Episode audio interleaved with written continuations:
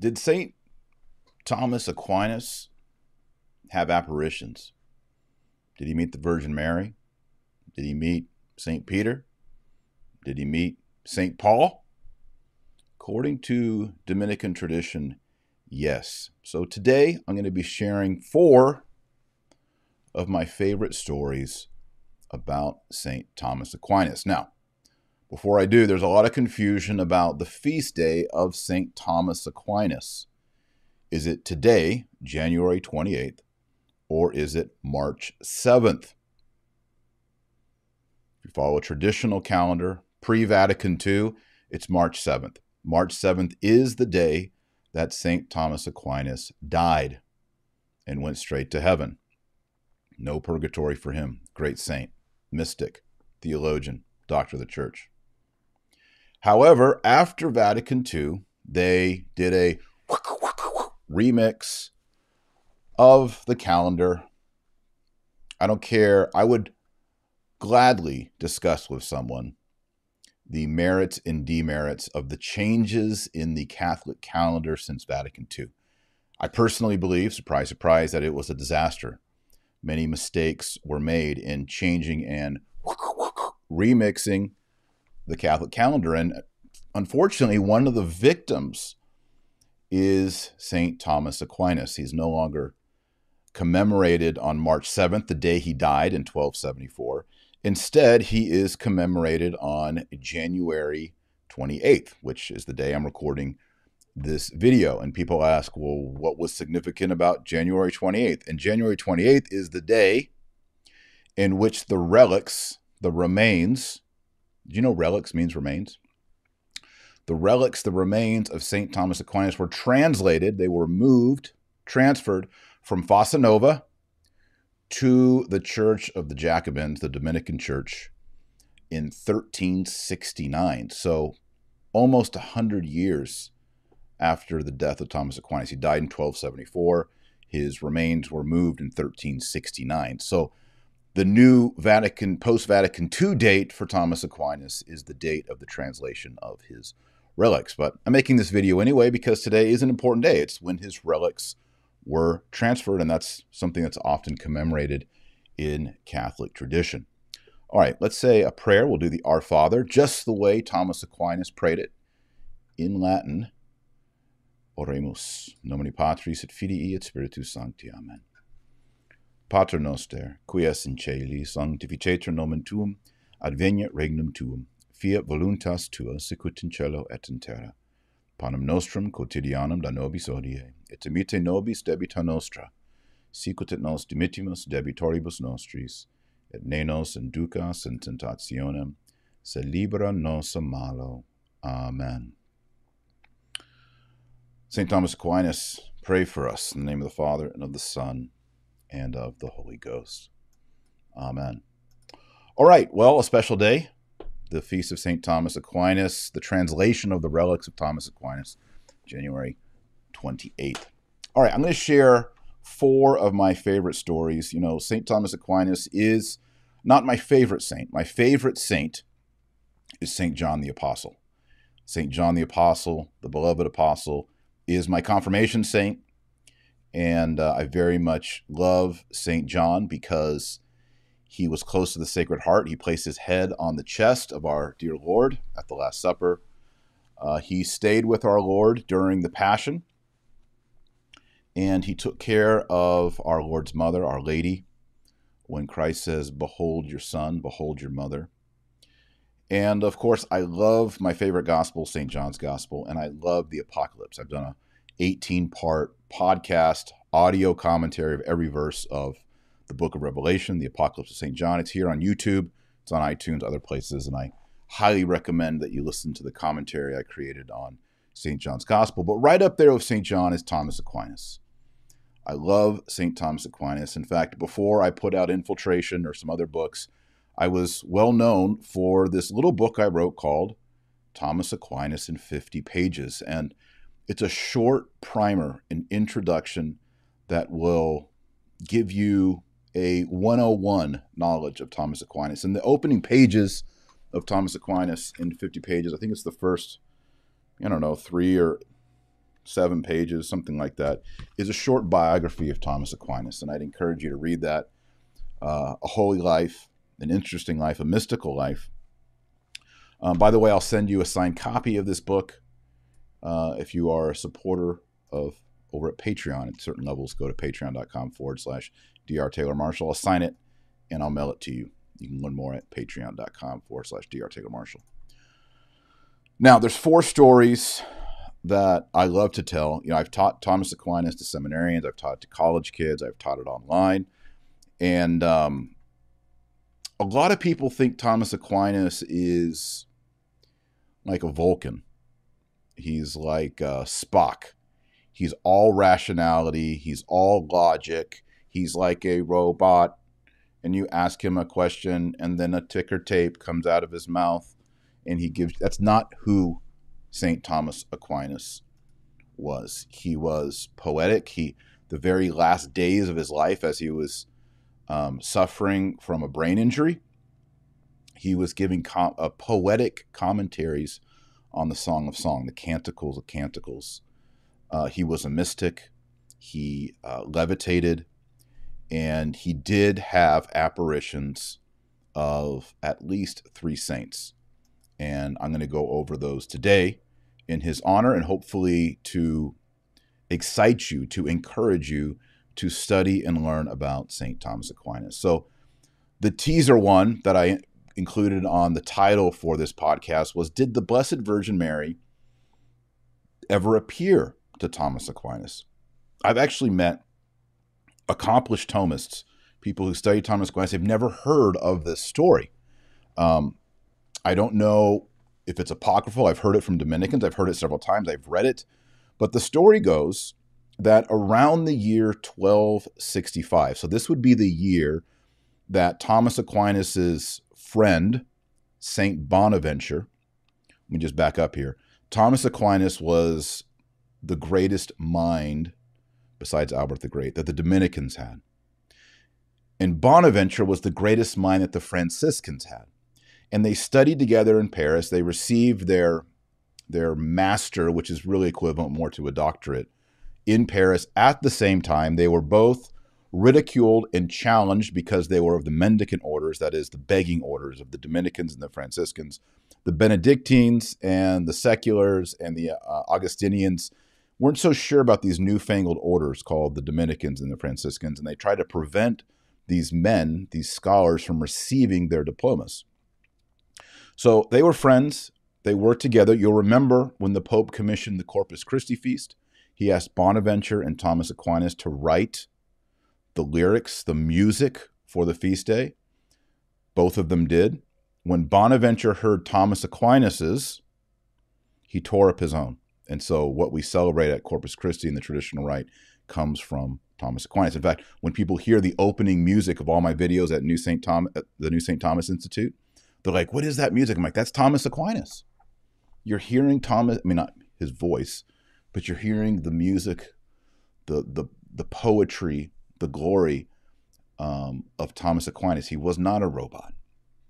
He was a mystic. I mean, he was super smart, but he was also a poet and a, and a mystic and a man with a, a heart that was just swelling for our Lord Jesus Christ. So you have to understand that the, the lives of Thomas Aquinas and Bonaventure parallel often. And in 1265, Bonaventure was appointed by the Pope as to become the Archbishop of York in England, which is interesting. Uh, York, you know, goes way back in time. That's where Constantine was originally hailed as uh, Caesar. Bonaventure was reluctant about this. In fact, he actually never took possession of the Archbishopric of York. So the story is around this time, Thomas Aquinas is worried. He's worried that the Pope is going to make him into a bishop. Thomas Aquinas was famous. He was widely consulted by kings, archbishops, cardinals, popes. He, he was just recognized in his day as a man of great sanctity and, a great, and of great knowledge.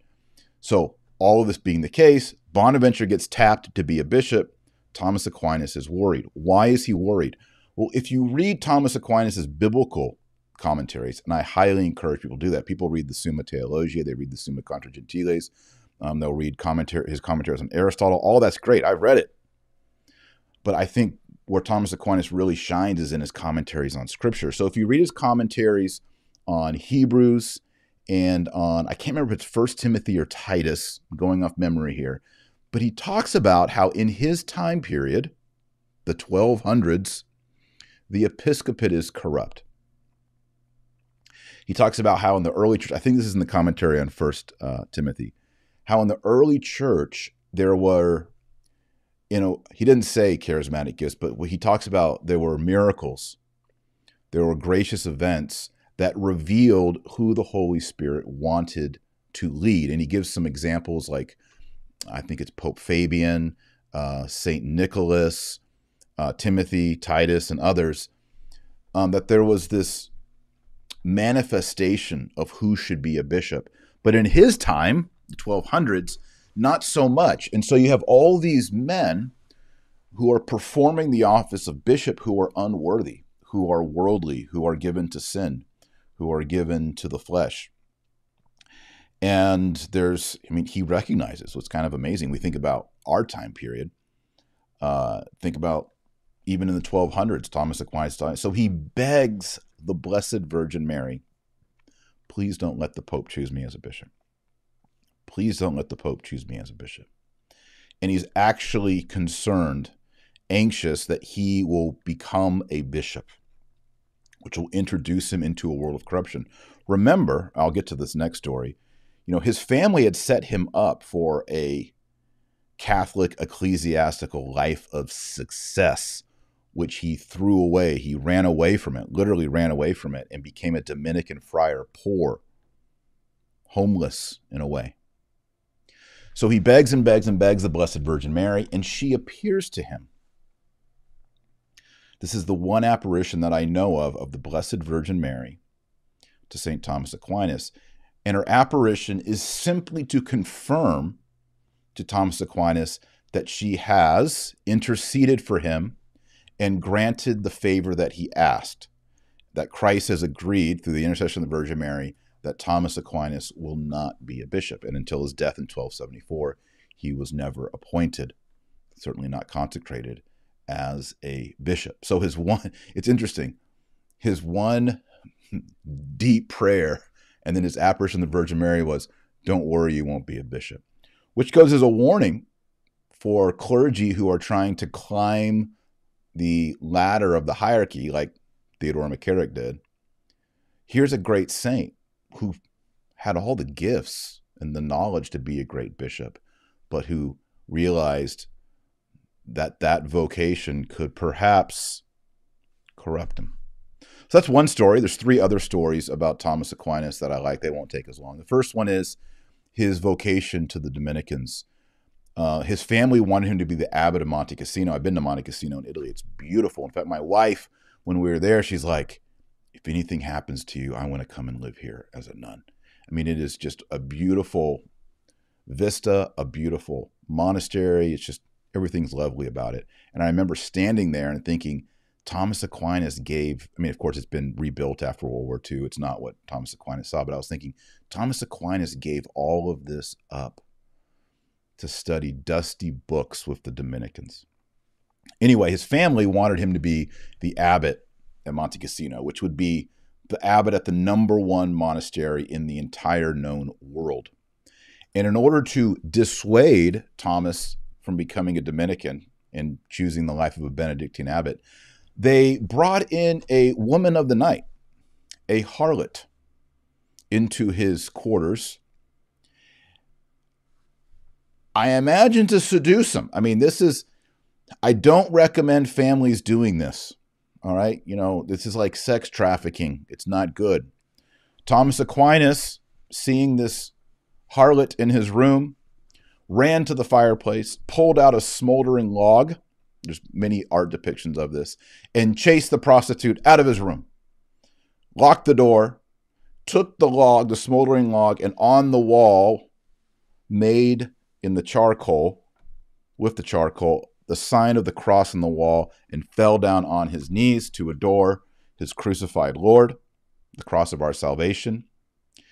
And immediately, two angels, angels of purity, appeared to him and placed around his waist an angelic girdle. And immediately, from that moment forward, all temptation to lust, the vice of lust, left his body.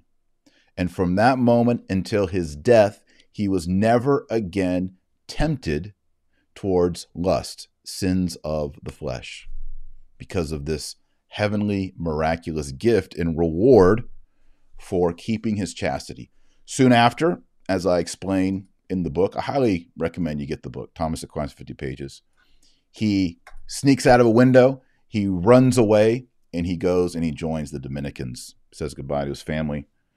So long to them. I mean, they got some awkward ideas about vocation discernment and joins the Dominicans. So that's another story that I think highlights. We, yesterday we were talking about Pope Francis and origin stories. This is the origin, one of the origin stories of of Saint Thomas Aquinas.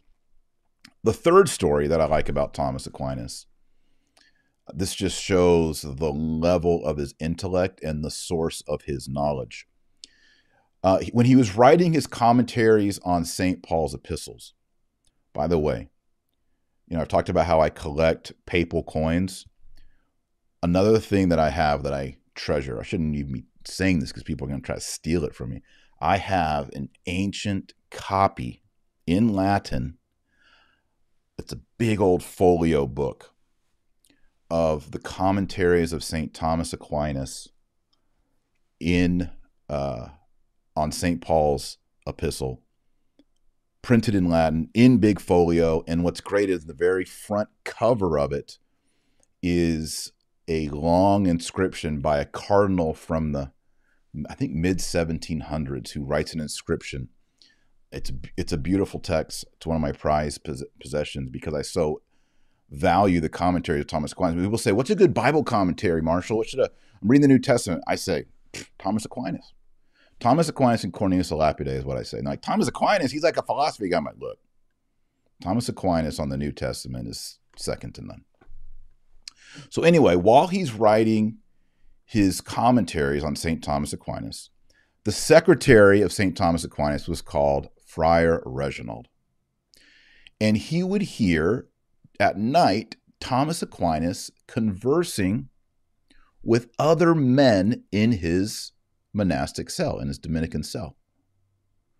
Who are these mysterious men and how are they getting in to the room of Thomas Aquinas at night. And how are they getting out? Apparently, other friars noticed this. It was reported to the prior. The Dominican prior brings in Thomas Aquinas says, Hey, uh, you having guests at night? Thomas Aquinas says nothing. The brothers are hearing you in your room talking. You're not talking yourself. There's other men in there that you're talking with at night who are these mysterious men? Thomas Aquinas says, Nothing. The Dominican prior says, Under obedience, Thomas, tell me who are these men in your quarters, in your room? Thomas Aquinas says, Under obedience, I will tell you, but don't tell anyone else. You know how I'm writing the commentaries on the New Testament? Yes. Well, I pray at night to Peter and Paul to assist me in writing the commentaries. The Prior says, Yes. Well, Peter and Paul actually visit me in my room. Apparitions of Peter and Paul in my room, and we discuss their epistles, the passages that they have written, and they tell me the meanings of their words that they wrote down in the epistles. This is why the epistles, I mean, the commentary on the epistles by St. Thomas Aquinas are so glorious. If this is true, and I believe it's true, Thomas Aquinas was receiving guidance on his commentary from none other than the authors of those epistles. This is why one of my most prized possessions in my life is that I have this ancient copy of Thomas Aquinas's commentary on the epistles. Okay, so that's my third favorite story about Thomas Aquinas. And now I'll get to my fourth, and this is my final. Do you like Thomas Aquinas? He's great, isn't he? He's interesting. He's a mystic. He's not just a Vulcan, he has a heart. All right, the fourth story. On the feast of St. Nicholas, and I've noticed in several passages, Thomas Aquinas has a devotion to St. Nicholas. Is it because Nicholas gave the heretic slap, the H slap to Arius, that he was such a defender of true theology like Thomas was? I don't know. But on the feast of Saint Tom uh, of Saint Nicholas, which is December sixth, patron saint of children, in the year before he died, well, within the twelve months, because he dies March seventh. Okay, so this is December sixth. Uh, I guess this would be twelve seventy three. He dies March seventh, twelve seventy four. So a few months before. Thomas Aquinas is celebrating the holy sacrifice, the Mass, the traditional Latin Mass. Okay, he wasn't one of these Novus Ordo guys making up his own prayers of the people and all that. He was saying the old Mass. Something happened on December 6th, the feast of St. Nicholas, during the Mass.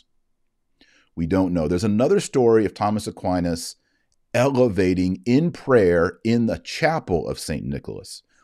As I understand, that's a different episode than the one that we're talking about now. So at one point, he was actually floating off the ground in prayer in a chapel dedicated to St. Nicholas. This is now the feast of St. Nicholas. And during the Mass, something happened. A revelation happened. After the Mass, Thomas Aquinas told Brother Reginald, the same Reginald I talked to you about before, that he would no longer be writing the Summa Theologiae. He's done. This is about four months before he died. Now, just so you understand, Thomas Aquinas would write, I've heard, been told, up to six books at a time. So there'd be six scribes in a room, and Thomas Aquinas here. And he'd be writing a commentary on, I don't know, Aristotle's um, metaphysics. So he would recite two or three lines, and that scribe would start writing in Latin, right? And then Thomas Aquinas would speak Latin to the next one who's writing a commentary on Romans, and that one starts writing there. And then the next one's writing a commentary on Dionysius, and he's writing, and then he goes all the way. Maybe the next one's writing a commentary on, um, I don't know, Hebrews, and then he comes back to the next one. So he's he's in his mind writing six books at one time and dictating to scribes. But his main scribe, and the scribe who was working on the Summa Theologiae with him, which is his magnum opus, he says, Hey, we're done. We're not writing Summa Theologiae anymore. And Reginald's like, What?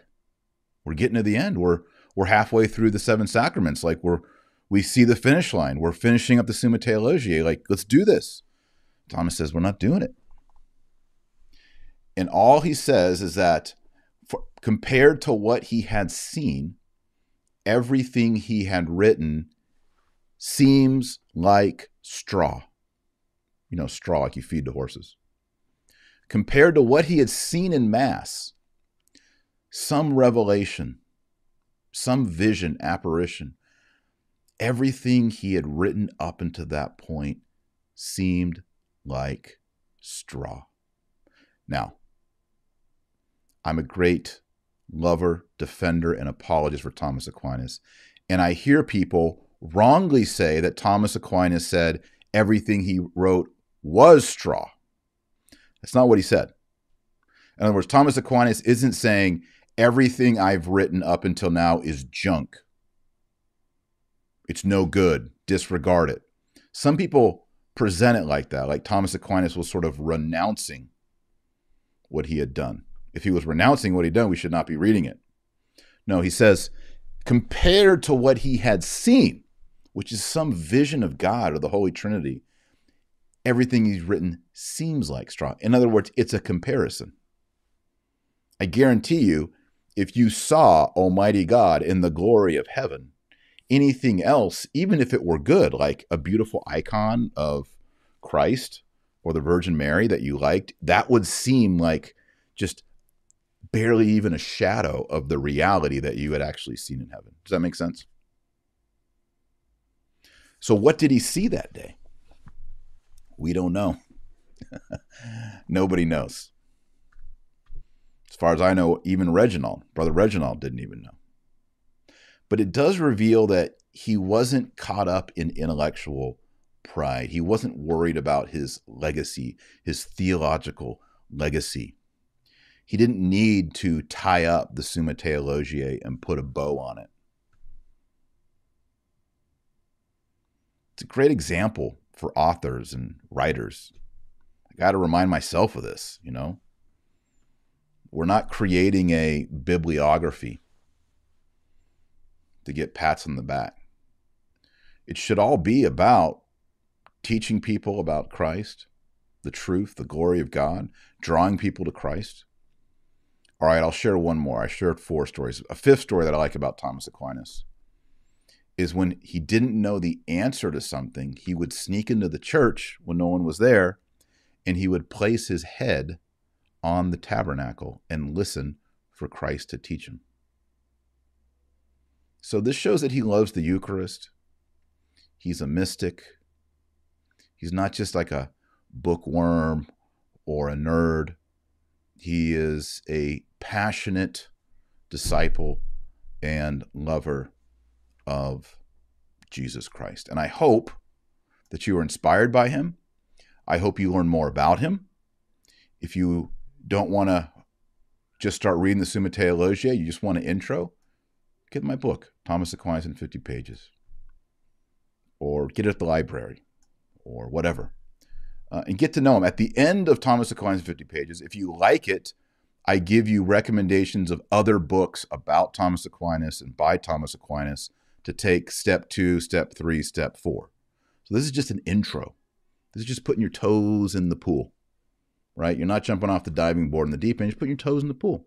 Check it out. If you like it, then maybe go down one or two steps into the shallow end, get into the baby pool. But eventually, I hope that you'll go over the deep end, get on the high dive, and do a big cannonball and become a Thomist. And uh, if we can make the world a more Thomistic place, I'm happy. I love Thomas Aquinas, and I hope you love him too.